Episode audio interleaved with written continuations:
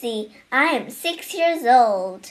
To, welcome to the wonderful world of reading. In this, I can read Barney's Horse. Are you ready to read? Here we go.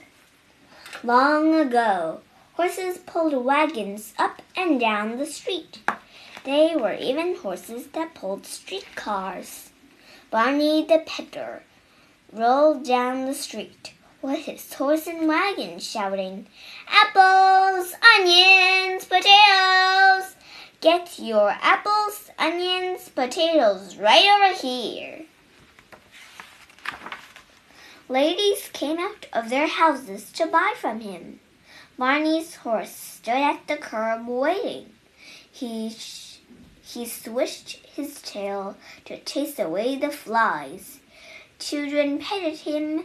They fed him sugar cubes. That's good, children. Always be kind to animals, said Barney the peddler. Barney let them sit on his horse's back. He let them ride on the wagon around the block. Then Barney would ride off to another street. Goodbye, children, called Barney. I will see you tomorrow. One day, men came with picks and shovels. They started to dig.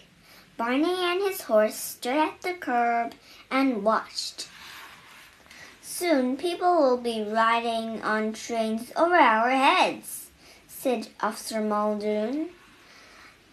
A city has to grow, said Barney the peddler, and he petted his horse. All day, Barney sold fruits and vegetables all over town. When it got late, people heard clippity clop, clippity clop as Barney headed back to the stable. Barney brushed his horse and put a blanket on him. Good night, sleep tight, said Barney. He went to sleep next to his horse. It was the day the train started running. People climbed the stairs to get on them. Men with pushcars stared up, stared up at them. Dogs and cats were staring too.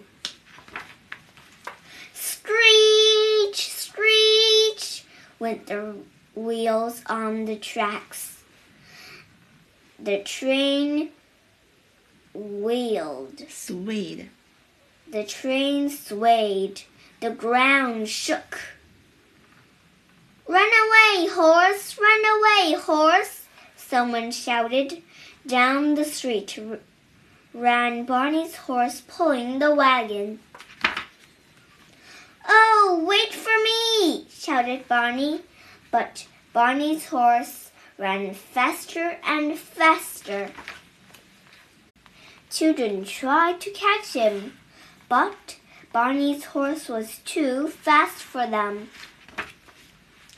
Officer Muldoon stepped off the curb and waved his arms. Whoa, old fellow, oh, he said softly. Nobody wants to hurt you. Barney's horse came to a halt. He let the policeman hold him and pet him until Barney caught up with them.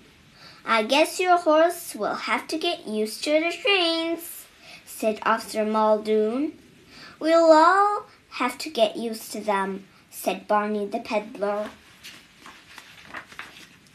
Barney petted his horse.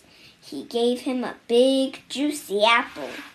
Then he got back on the wagon and rode off shouting, Apples, onions, potatoes! Get your apples, onions, potatoes right over here. The city grew and grew.